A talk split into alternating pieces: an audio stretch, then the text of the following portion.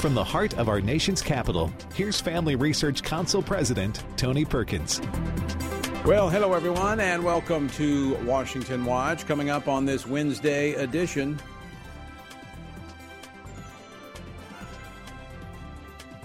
You interpret the language that way. I was talking to the troops. We are talking about helping train the troops in that are the, the Ukrainian troops that are in Poland.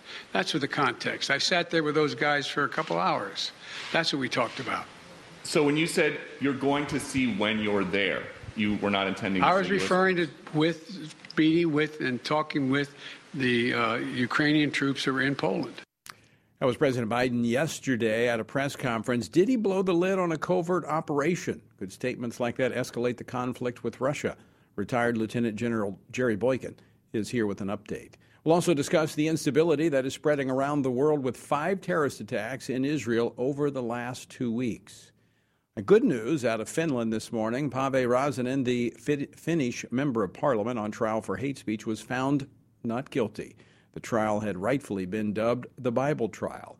In the victory, though, is a warning. We'll talk with a member of her legal team from Alliance Defending Freedom, Lorcan Price, later here on Washington Watch. And growing concern as more is learned about the record of Ketanji Brown Jackson. The past year has taught us how painful Washington Democrat policies can be for hardworking Americans. The administration needs to stop trying to dig this hole any deeper. We'll get the right clip a little bit later. That was uh, Republican Senator Mitch McConnell. Earlier today, he was talking on the Senate floor about uh, Ketanji Brown. We'll pull that clip in just a moment. For chairman of the uh, the former chairman of the House Freedom Caucus and member of the House Judiciary Committee, Arizona Congressman Andy Biggs, will join me to talk about the president's nomination for the Supreme Court. And more corona collusion uncovered. New evidence reveals the Center for Disease Control essentially allowed the American Federation of Teachers to write the government's policy on when and how schools would reopen. Georgia Congressman Jody Hice is here on that.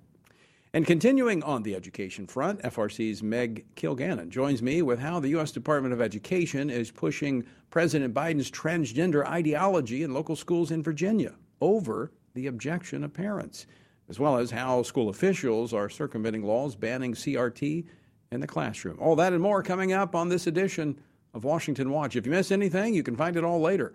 It's archived at tonyperkins.com along with contact information for our guest. Our verse for today, coming from our Stand on the Word Bible reading plan, is Numbers chapter 31, verse 6. And Moses sent them to the war, a thousand from each tribe, together with Phinehas, the son of Eleazar the priest, with the vessels of the sanctuary and the trumpets for the alarm in his hand. The presence of the priest was a reminder that the real battles are fought and won in the heavens, and so it is with us. In Ephesians chapter 6, it says, For we do not wrestle against flesh and blood, but against the rulers, against the authorities, against the cosmic powers over this present darkness, against the spiritual forces of evil in heavenly places. We need to continually remind ourselves that our battle is spiritual. To join us in our two year Bible reading plan, go to frc.org slash Bible. Also, I, join, I invite you to join me each morning at 8:44 a.m. Eastern Time for a daily devotion based upon our Bible reading plan. You can find it here at tonyperkins.com or on my Facebook page. And again, we need to know where to put our efforts and energy in promoting Washington Watch. So let me know how you watch or listen to Washington Watch. Simply text the word poll, P O L L, to 67742 and I'll send you a list of the ways you can tune in. And if you'll do that, that'll be extremely helpful to us. Again, text the word poll to 67742. Well, the war in Ukraine continues, and despite Russian claims of scaling back attacks, cities in Ukraine say the assaults have continued. As I mentioned earlier at a press conference yesterday, President Biden said the U.S. was training Ukrainian troops in Poland. But the White House and Pentagon officials have been walking back that claim. Is there a reason? Joining us now with the latest on the war in Ukraine is FRC's Executive Vice President, the deputy, former Deputy Undersecretary of Defense for Intelligence, also one of the original members of the U.S. Army's Delta Force, General Jerry Boykin. General, welcome back to the program. Thanks, Tony. All right, first, let's start with President Biden yesterday at this press conference uh, being uh, queried by a Fox reporter about his statements to troops in Poland first suggesting maybe he was talking about sending U.S. troops into Ukraine, and the president said, "No, I was talking to the Ukrainian troops that we're training in Poland." Uh, did and, and, since then we've seen the White House trying to walk it back. Did the president inadvertently uh, blow the cover on a, a covert operation? Well, uh, it certainly seems that that's a, a, distinct possibility, Tony. He has been so concerned about uh, escalation, escalation, es- everything was escalation, uh, and a reason for not doing things, and and so now, if we do have uh, Americans in there training with the uh, Ukrainians, or if we have an intention of sending Americans in there to train with the Ukrainians, then he just blew the lid off of that. There's nothing illegal about it. The problem is if it is going to be done under the restrictions and the, the regulations that can that uh, govern covert action, then he just made a major security breach because covert action, by definition, is deniable. Right. And again, it's not like this hasn't been done before. It certainly no. has been done. But the point is is the president inadvertently leading to escalation by saying things that he shouldn't be saying? And that is what it appears to be. You know, you when you, I guess, when you're the president of the United States and you've got a, a lot of things swirling around in your mind, uh, then you forget which sometimes which ones are, are, are highly classified. Right. You know, and something like this I think that he just uh, he speaks a lot of times without thinking. Uh, that's why uh, people don't realize how how the president has to be on the top of his game, and right. so much that the president said is scripted for that very reason, because right. the president is briefed every day on what is happening. I mean, not just when you have a war going on in Ukraine, but every day he receives a briefing on the hot spots around the world, the threats to the United States. All that's contained within his mind and it's it's easy for something to inadvertently come out. That's why it's it's really really frightening when presidents go off script.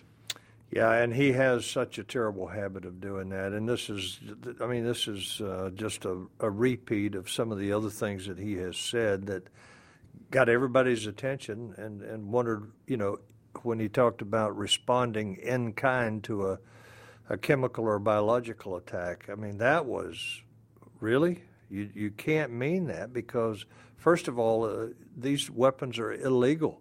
Right. But he right. said that, and, and whether he knew what he was saying or, or, or was saying something deliberately, uh, that's bad. I mean, that, that hurts our relationships with our allies, with the rest of the world. Because nobody can stand with it. They got to back away from that's it. That's right. They can't. That, that's exactly right. They, they can't be allied with us if we are telling the world that we're going to do something that is illegal by international law. Uh, General, let's uh, let's go to the situation on the ground in Ukraine. Yesterday, Russia saying they were withdrawing troops. The Pentagon warning that it may just be repositioning. We saw bombing, bombardment overnight. What's the latest? What's happening in Ukraine? Well, uh, what according to the press statements that were released today, uh, the Russian army has started a move or repositioning to the north. In, in other words, back in the direction of Belarus. Uh, there is speculation that what they ultimately will do was make a loop around to the to the north and come down into the Donbass region, and that uh, Putin is going to be willing to negotiate a settlement, a ceasefire, if he is allowed to uh, keep the Donbass region, which gives him the land bridge that he has wanted all the way down into Crimea. What's the importance of the land bridge? Well, it's because the the Dardanelles, for example, that's a very narrow strait. We could shut we could shut that that strait down, you know, and Russian ships could not get up into there, and he controls uh, that part of the world uh, unless somebody wants to shut him down and prevent his ships from going in there and going to Crimea. And Crimea is a major issue now for him because they control that. And uh, Crimea is is a breadbasket for among other things, but more importantly, it's a major port. There are major ports in there, and uh, and he does not want to lose access to those. It's an economic issue as well as a military and strategic issue. I'm going to go to uh, today before the House Armed Services Committee Uh, General Tod Wolters, who is the U.S. European Command and NATO Supreme Allied Commander, uh, he was asked by Congressman Gallagher about whether or not the deterrence that the U.S. pursued against Russia to try to keep them from going into UK, Ukraine worked. Play clip number one, please. Be fair to say that deterrence failed in Ukraine. Uh, number one, I would say that NATO solidarity remained, and, and NATO's ability to effectively question. deter remained, and, and, and I, I can't argue with your conclusion. The deterrence that the U.S. sought was economic sanctions, and many of those sanctions were not actually deployed until after Russian troops uh, deployed into Ukraine. Is the general speaking truth there? Oh, I think he's speaking truth. I also think that he's wishing that he was anywhere except before that congressional committee. Uh, I've I've kind of been there. Well, you know, you just said something that was going to eventually come back to bite you, and I think he knows that uh, he, he's going to get called on the carpet for that. So the economic sanctions that we pursued and threatened did not deter Russia from taking the actions that they took. Will the economic sanctions that uh, are in effect more being talked about? In fact, we've got a, a, a, Russian trade bill that's hung up in the Senate because of other issues. We're going to talk about that tomorrow. Um, do we need more than economic sanctions? Well, listen, first of all, Putin calculated the impact of those sanctions before he went into Crimea. So he went in knowing that we were going to sanction him. It's the Russian people that are going to pay the price for this. It's the, it's the oligarchs that are going to pay the price. So, do we need more than sanctions? Absolutely. We need to pump everything we can get to those Ukrainian soldiers in there who are just kicking the Russians all over the battlefield. You stop and think about this is David and Goliath. You stop and think about the fact that this the, the 190,000 Russians. And what have, you, what have you got? You got an army of 40, 50, 60,000 Ukrainians, and they're winning against 190,000. Uh, I, I've got to tell you, we need to give them everything we need, and I will tell you what I'm tired of. I personally am tired of hearing Jen Psaki stand up and tell America why the Pole, why the uh, Ukrainians don't need those uh, MiG 29s. Let, the, let them decide. Jen Psaki is in no position to know whether they need them or not. In fact, nobody in America does. Let them have the MiGs. Give them what we need, what we can give them. Well, they've certainly shown that what they have, they've used it uh, with great skill and precision in stopping Russia, large army. They've been, you know, they've been preparing for years for this, and they've uh, they've stopped them dead in their tracks. General Jerry Boykin, always great to talk with you. Thanks so much for, Thanks, uh, for joining us today. All right, folks, uh, more Washington Watch to come on the other side of the break. Some good news coming out of Finland, where the minister, a former minister there, a member of parliament, Päivi Räsänen, was found not guilty of hate speech. We'll be joined by one of her attorneys next here on Washington Watch. Don't go away. More Washington Watch to come.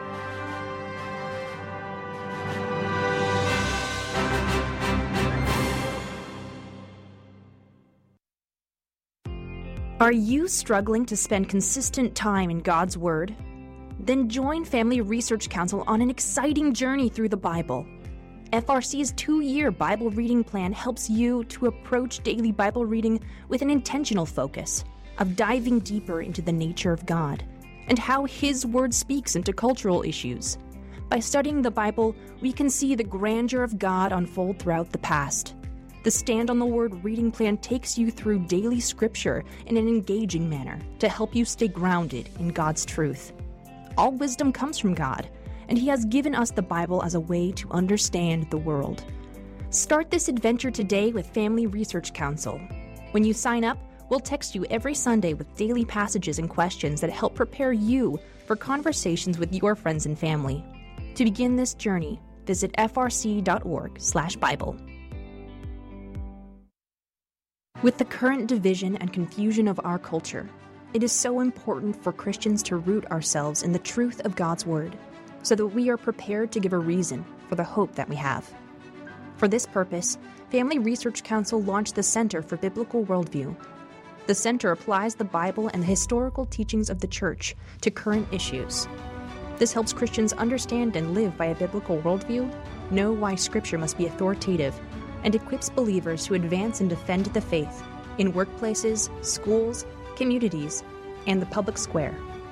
The experts at the center address and provide resources on issues like religious liberty, abortion, voting, marriage, and sexuality.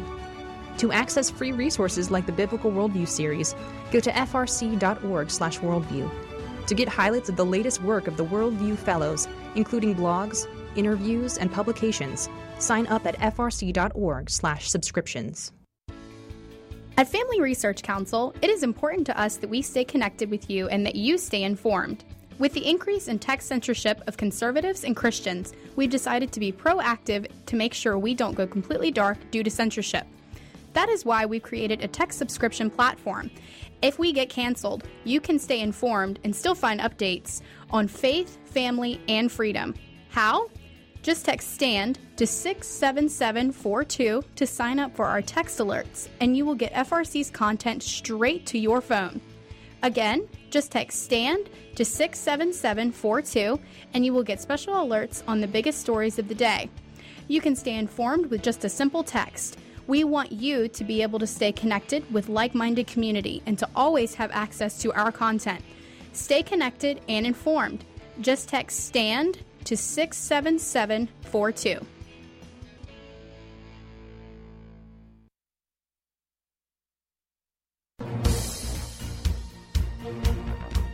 Welcome back to Washington Watch. I'm Tony Perkins, your host. So good to have you with us.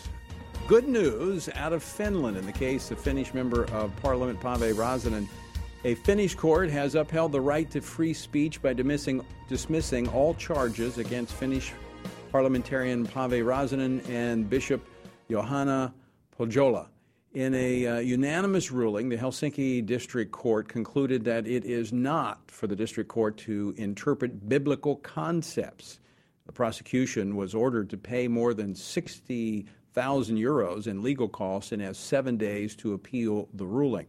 While this is certainly great news for Pave and Bishop Pohjola, this could be a canary in the coal mine when it comes to the future of religious liberty in Western countries. Joining me now is ADF's International Legal Counsel, Lorcan Price. Lorcan is, uh, was one of the representatives uh, for Pave uh, in the, uh, the court case. Uh, Lorcan, welcome to Washington Watch.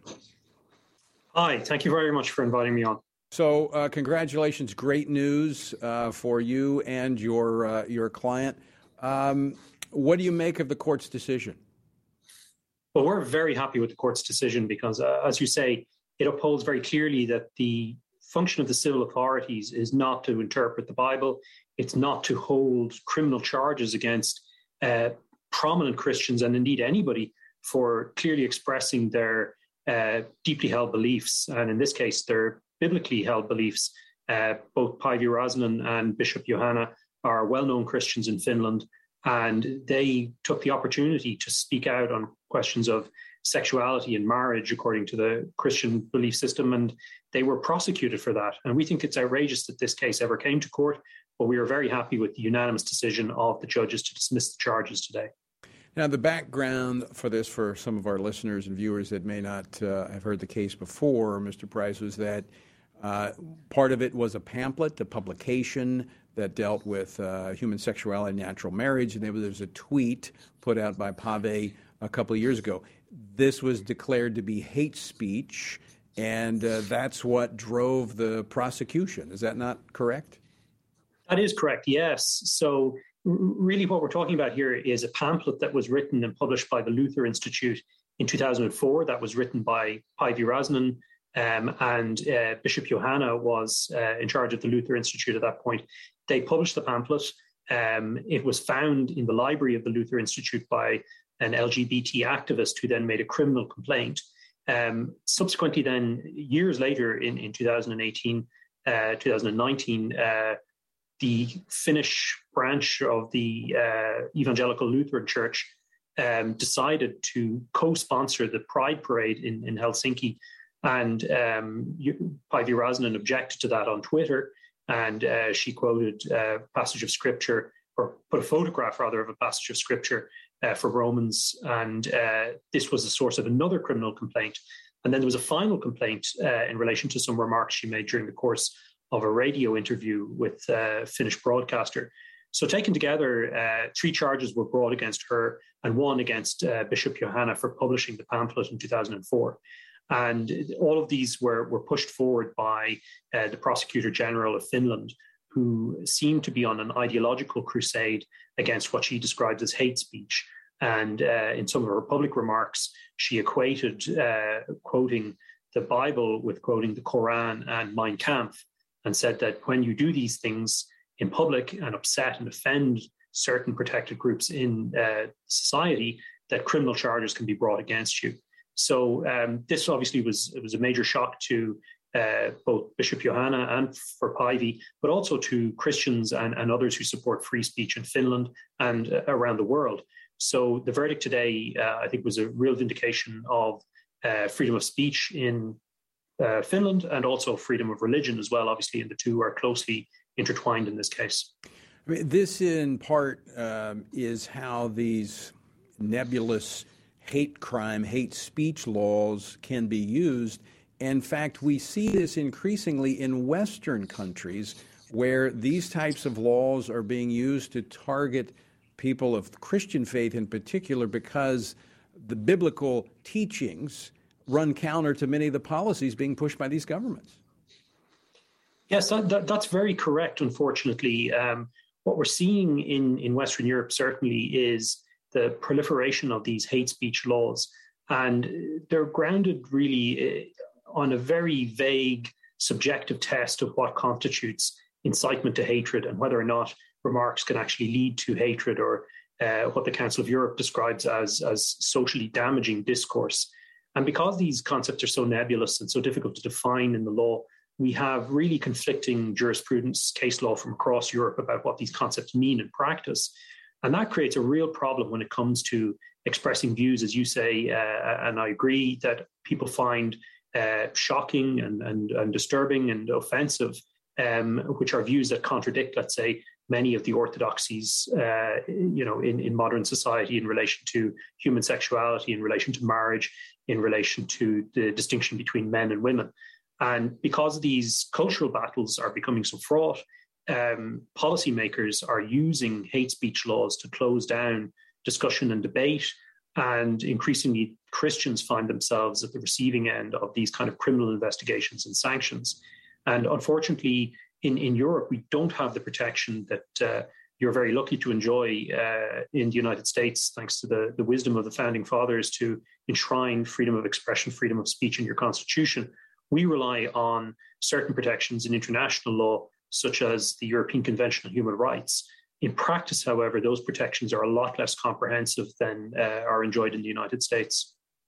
Well, Lorcan, we, we again congratulate you on a, a, tremendous victory, and we are so grateful for Alliance Defending Freedom and the tremendous work that you do in defending religious freedom.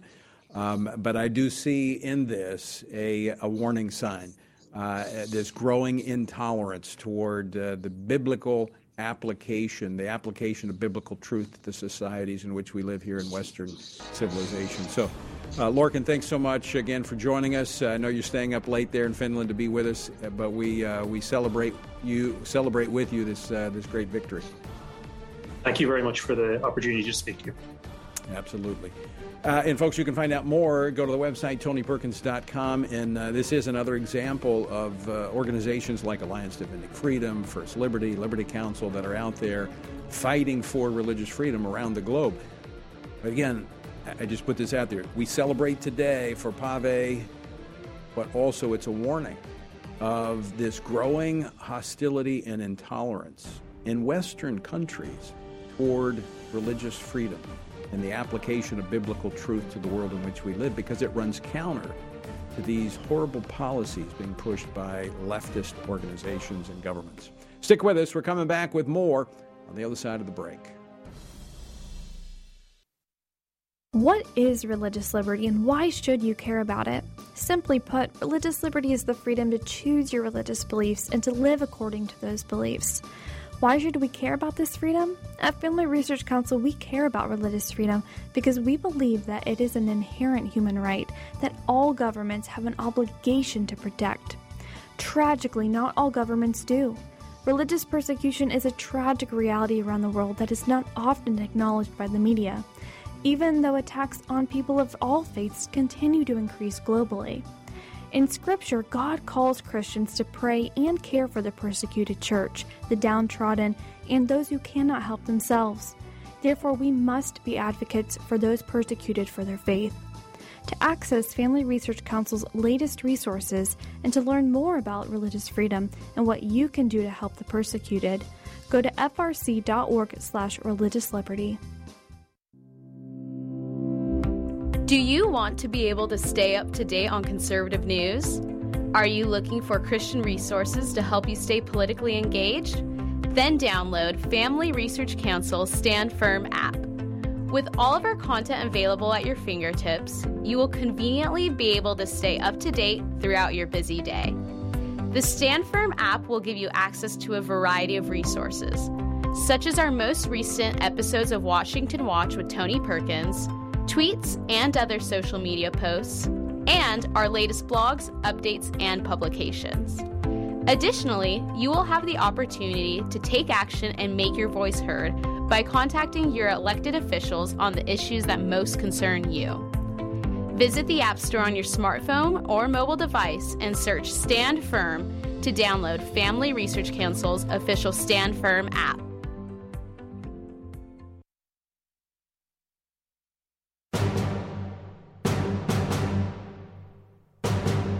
You're listening to Washington Watch. I'm Tony Perkins, your host. So good to have you with us. The website, tonyperkins.com. All right, content, con- questions, rather, continue to arise over Ketanji Brown Jackson's nomination as a Supreme Court justice, particularly regarding her light sentencing for child pornography offenders.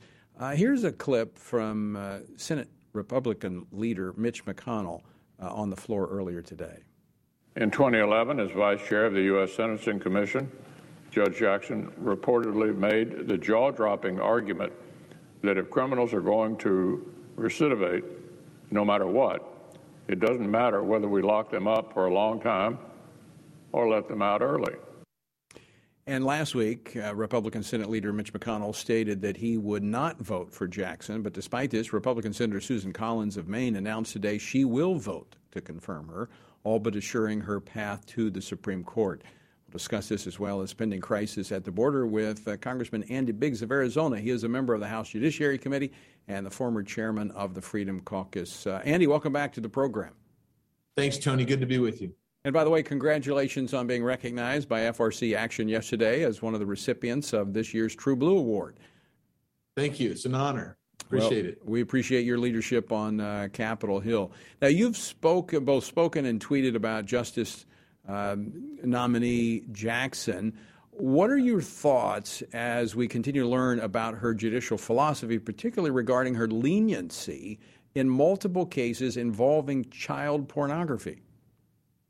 Well, it's a very dangerous philosophy, and it doesn't make a lot of sense, uh, and because it undermines the the statutory provisions which actually uh, are designed to put very dangerous criminals away from the public for a period of time. And so, um, what we found out is is in at least seven cases. In fact, every case where she had someone charged with child pornography, um, she granted a, a, a sentence that was not only less, not only less than the minimum sentence guidelines, but even less than what uh, the prosecutors in the very liberal DC Circuit Court were requesting. So, for instance, you have one one 18 year old fellow, and he's got hundreds of images of uh, of little boys uh, being uh, molest, molested sexually. Um, and what she chose to do is is the guidelines were for 10 years. Prosecutors were asking for two. She gave him three months, and uh, that individual was had, had to be brought back in and was sentenced to an additional six months at some point after being released. The problem is we don't know um, why that, that individual was brought back in and sentenced for an additional six months. Did, did they recidivate? We just simply don't know.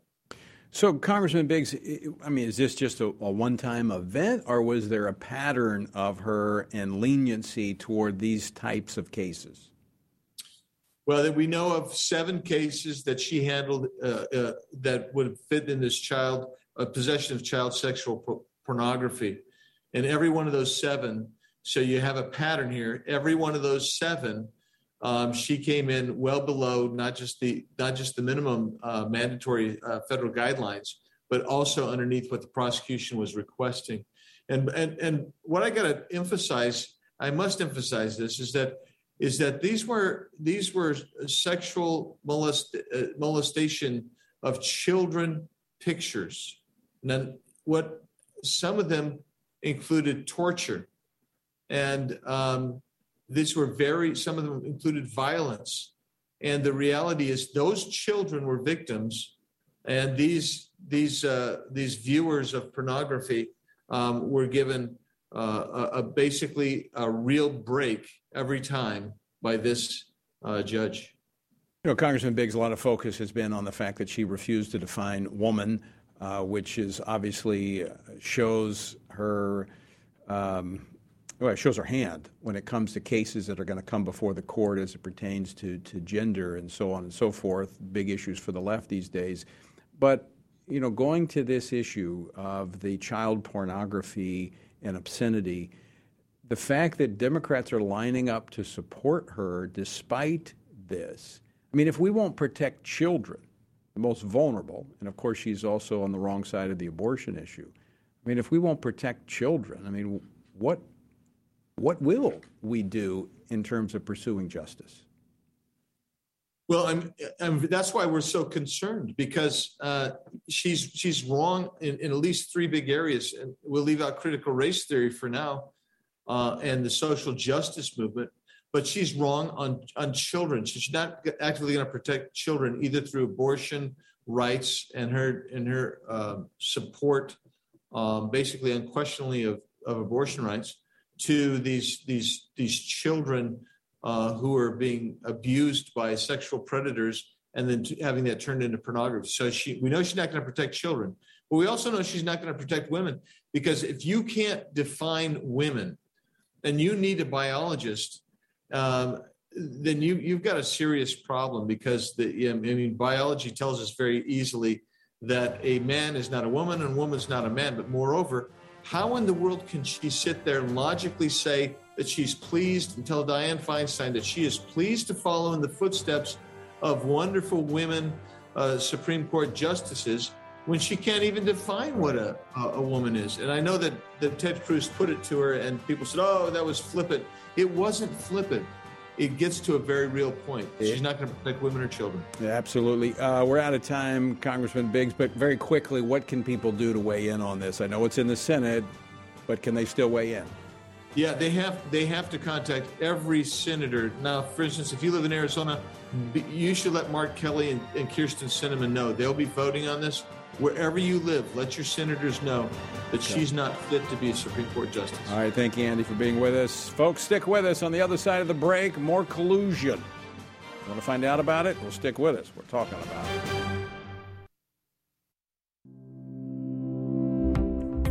Want to be able to stay up to date on conservative news? Are you looking for Christian resources to help you stay politically engaged?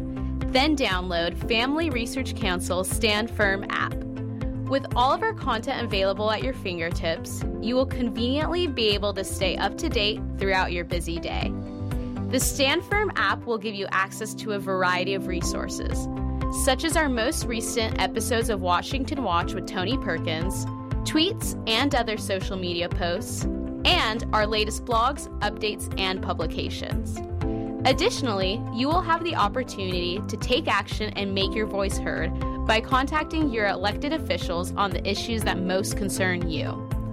Visit the App Store on your smartphone or mobile device and search Stand Firm to download Family Research Council's official Stand Firm app. What is religious liberty and why should you care about it? Simply put, religious liberty is the freedom to choose your religious beliefs and to live according to those beliefs. Why should we care about this freedom? At Family Research Council, we care about religious freedom because we believe that it is an inherent human right that all governments have an obligation to protect. Tragically, not all governments do. Religious persecution is a tragic reality around the world that is not often acknowledged by the media even though attacks on people of all faiths continue to increase globally. In Scripture, God calls Christians to pray and care for the persecuted church, the downtrodden, and those who cannot help themselves. Therefore, we must be advocates for those persecuted for their faith. To access Family Research Council's latest resources and to learn more about religious freedom and what you can do to help the persecuted, go to frc.org/slash religious liberty.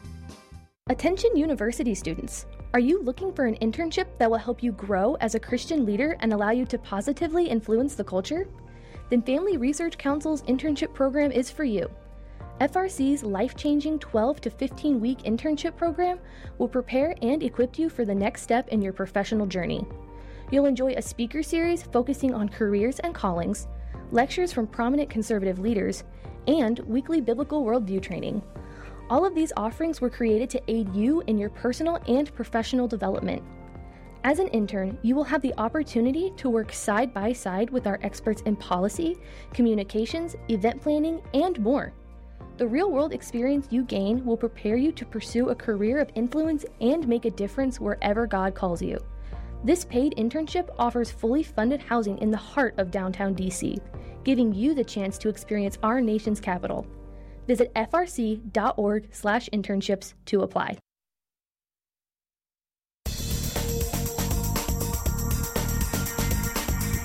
Welcome back. I'm Tony Perkins, and this is Washington Watch. For those of you who have already responded this week to my request for assistance, thank you. If not, what are you waiting for? Just kidding. Although um, your input would be uh, very helpful as we direct our efforts and energies in promoting Washington Watch in the right venues, right, right uh, delivery mechanisms, whether you listen on radio, whether you watch uh, on the website, whether you watch on one of the TV platforms, NRB TV, whatever it is. It'd be helpful if we knew. So let me know how you watch or listen to Washington Watch. Simply text the word poll to 67742. I'll send you back a list of ways. You just kind of check which one it is, and uh, that'll help us going forward. Again, text the word poll to 67742. Republican legislators on the House Select Committee on the Coronavirus Crisis released a report that reveals a CDC official's testimony claiming that the agency colluded with teachers' unions in crafting its school reopening guidance.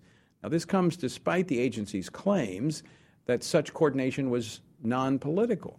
The report says that emails between the American Federation of Teachers, the White House, and the CDC demonstrates the ATF's AFT's rather cozy relationship with the Biden administration's political leadership at the CDC, positioning the union uh, to have the ability to impose line by line edits to the reopening guidance, despite the CDC's past practice to keep draft guidance confidential. Joining me now to discuss this is Congressman Jody Hice. He serves as a member of the House Committee on Oversight and Reform and the House Committee on Natural Resources. He is from the state of Georgia. Jody, welcome back to the program. Great to be with you, Tony. Thanks for having me. And by the way, uh, congratulations on being recognized by FRC Action yesterday as a true blue member of Congress, voting 100% with uh, FRC Action's Faith, Family, and Freedom scorecard. Well, thank you very much for that, Tony. It's an honor to stand for our Christian values. And uh, boy, I tell you, the leadership that you and FRC provide to myself and other members of Congress is just uh, uh, unquestionably powerful and deeply appreciated. So uh, uh, it's an honor to receive the True Blue Award again this year, and uh, again for all that you do. Thank you so much. Well, appreciate that. Let's jump into this. The, the school reopening guidelines makes more sense now that we know that it wasn't parents that were engaged in it, it was the teacher unions that were helping craft them line by line. Tell us about it. Yeah, it's unbelievable. Whatever happened to follow the science? That's all the Democrats were screaming while we were going through the pandemic and, and a host of other issues for that matter. They always scream, follow the science, follow the science. Well, where's the science when it comes to the CDC relying upon the American Federation of Teachers Union to provide guidance for when schools are going to be open and closed? Uh, this was nothing but a political maneuver. Uh, I think it's important, Tony, for people to understand that the teachers union uh, of America gave uh, close to $50 million to Democratic candidates. Uh, and so here is the administration working through the CDC to give the teachers union what they wanted because this was a massively huge donor. I believe the second largest donor to the Democratic Party. And so uh, this was a, an attempt that was purely political all about giving the teachers union, their big donor, what they wanted. Now, okay, this would be fine if the children were in the equation, but the children were left out of the equation, which is supposed to be what education is all about. That's right. The children were left out of the equation, and many of them suffered uh, mentally, they socially, uh, a- academically. Obviously, we had thousands of schools closed all throughout the country, and this is the reason why. And so, yeah, it was uh, absolutely the children were left out of the equation. And again, I would add that also science was left out of the equation. This was purely a political move from the Democratic Party uh, and the administration, the Biden administration, to pay back and give to their large donor what they requested. Well, I'll have to say, I'm not surprised that science was left out of the equation because science has been left out of the whole coronavirus response by this administration. Nothing has been driven by science. In fact, you know, when these guidelines came out, there were questions raised by you and others about uh, the connectedness with the teacher unions, which they batted down, saying, look, this was non political, it's all being driven by the science. But now we know this is nothing but politics, and the administration was not truthful about it.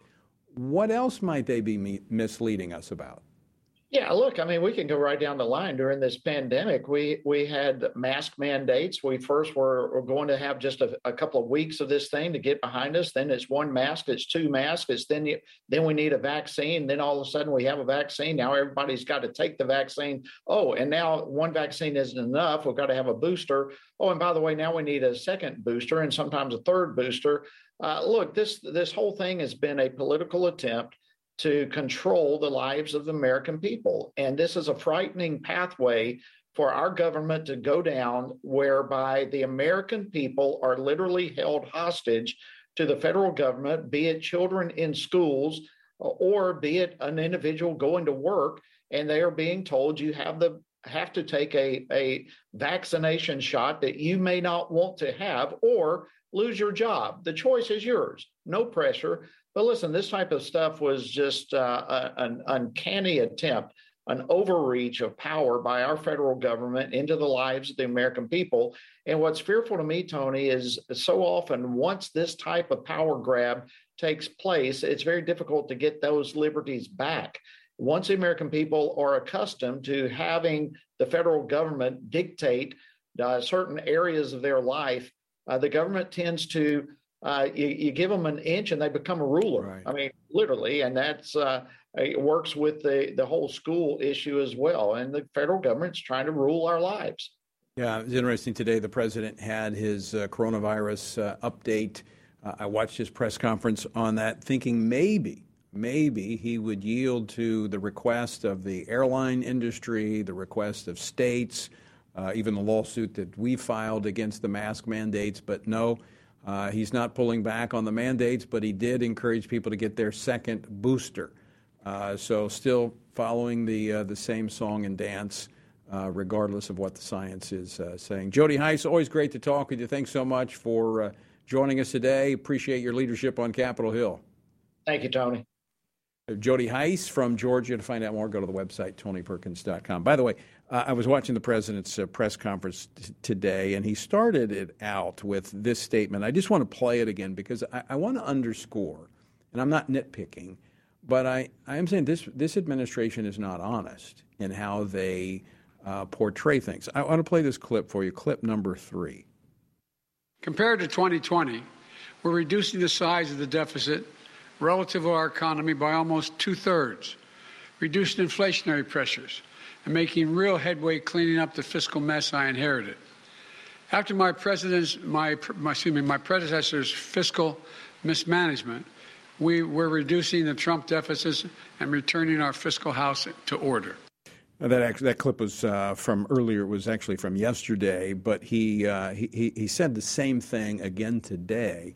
And what he is doing when he's talking about deficit reduction, he's taking the coronavirus relief funds that those one-time funds that were interjected both by his administration last year as well as previously during the height of the virus the pandemic by the previous administration. So th- he's they're using a bloated budget that includes one-time spending in response to the pandemic as the the baseline, saying that well we're not spending that one trillion dollars this year, so we've reduced the deficit in the budget. It's just it's disingenuous in the way they portray this. All right. Uh, I want to stick with the education issue for just a, a moment. Uh, you know, we've discussed here many times the left has a well documented agenda to indoctrinate school children. In uh, response, like with the bill passed in Florida, seven states have passed laws that ban teaching of critical race theory in K 12 education. But a recent investigation by Accuracy in Media revealed school district can uh, school districts can easily evade such laws simply by calling their CRT lessons by a different name. Uh, Accuracy in Media exposed this happening in Tennessee and Idaho, but these were just two of many examples of parental rights being trampled in the classroom by educational administrators and teachers. Uh, even as so many students have fallen behind the past few years due to the COVID restrictions in remote classrooms, we're not focusing on the core curriculum issues. Here to talk with this uh, talk with us about this and more is Meg Kilgannon, Senior Fellow for Education Studies here at the Family Research Council. Meg, welcome back. Thanks for having me back, Tony. So, we have some uh, undercover video that shows that they're circumventing the law. They're violating the law. Right. They they want to get this this material to students, right? They want to teach these concepts in the classroom. And so, if it is prohibited by law, it, uh, in one form, they will slip it under the radar in another form. They talked about using social emotional learning and mental health uh, as the code words to hide this kind of information. And um, you know, we've we have our paper on the website, SPLC's uh, Radical Learning for Justice. They that paper um, outlines how the Southern Poverty Law Center has relationships with teacher colleges all over the country, and one of them is in Boise, Idaho.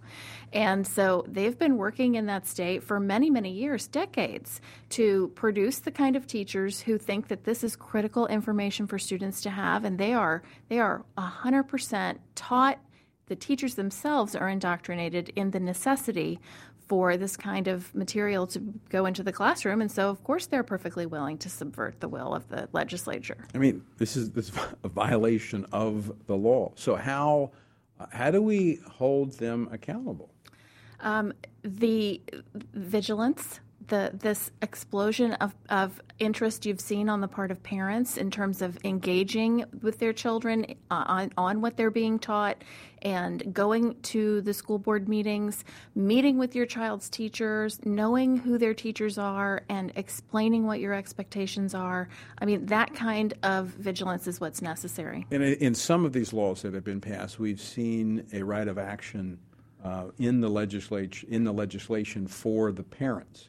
And so, I mean, I, I, as a former legislator, I know that uh, passing a law isn't even half of the battle. Right. The enforcement is the bulk of the battle because they, they will circumvent it. And unless you have an enforcement mechanism and there is a penalty for not doing it, it's not going to happen. Well, and we also have to attack the, the foundations on which these ideologies rest. I mean, they it needs to be understood by not just our supporters, but everyone that ideologies like critical race theory and queer theory are Marxist ideologies, and they are they're designed to break people down in order to foment revolution for economic right. ends. And this is this is not what education's about. And this has been accelerating in our public schools and our government schools over the last decade. Yes. And, and I mean, it has reached a critical point. Yes, it, it the long march through the institutions that people refer to right. that that's that they're referring to higher ed, but the people that have made that long march are the people who are forming the teachers that are teaching our children in in,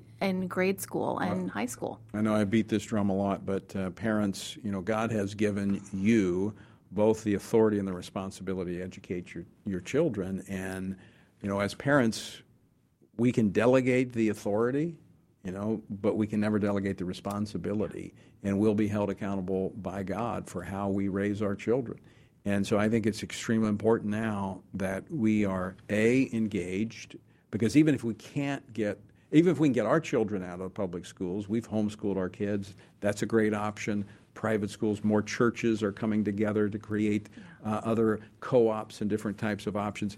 But there's still going to be the, the bulk of kids for the foreseeable future are going to be trapped in these government indoctrination centers. And the only way to begin to bring you know, reason and, and, and salvage public education is going to be by parents getting involved, running for school boards, Christians becoming teachers in the classroom. We can't abandon the public schools, but we shouldn't sacrifice our children to them. Absolutely. There are wonderful Christian teachers in public schools right now, and when parents engage at the school board level and they engage with teachers, it really helps. Uh, it, it helps make it possible for those Christian teachers to to be more engaged in governance processes within their schools and to represent the worldview that we know is so absent from that space, uh, from the top down. We're going to have to bring it in right. from the bottom up. Well, given the uh, the darkness of the hour and the culture in which we live. Having Christian teachers and administrators in our public schools, in these government schools, is probably the only light some of these children will ever see. Sure and and they you know we do need to appreciate the value of the institution of public education for so many children yeah. who who are coming from chaotic home environments the family is in crisis and the schools do meet the gap in that in, to a large degree and that's part of the pressure that's on them that shouldn't, allows the shouldn't stuff be that way. Shouldn't be that way. Exactly. And, we can have a conversation yeah. about why, you know, or or what we could do differently. But that is the the, the situation right. on the ground. Very quickly, Meg, um, FRC Action has some resources for those engaging in education. We do. They are at www.frcaction.org/schools. We have our school board boot camp. Lots of videos there. We're going to have a new one out soon on how to raise money for groups and for candidacies and for running for office. And uh, we're uh, the Worldview team is doing a, a, program on April 12th, I believe, on how to how your church can start a school. Yeah, so timely, very timely. Meg Kilgannon, always great to have you on the program. Thank you. Thanks Appreciate it, folks. Always great to have you with us as well. Text the word poll to 67742 and let me know how you watch or listen to Washington Watch. Until next time, I leave you with the encouraging words of the Apostle Paul, found in Ephesians 6, where he says, When you've done everything you can do, when you've prayed, when you've prepared, when you've taken your stand, by all means, keep standing.